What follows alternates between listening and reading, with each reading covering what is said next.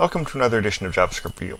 This morning I wanted to take another look at geocoding and show you that you can make it localized to whatever you're showing. So if I come up here to my script and I add a region code to it, and then I just add geocoding and I look for Toledo, say, I'm going to get the Toledo in Spain. So you see here I've got Madrid and there's Toledo marked on the map.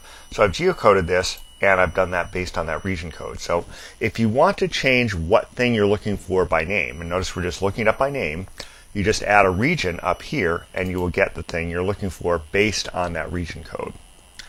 So that's about it for today. Until next time, have fun with JavaScript.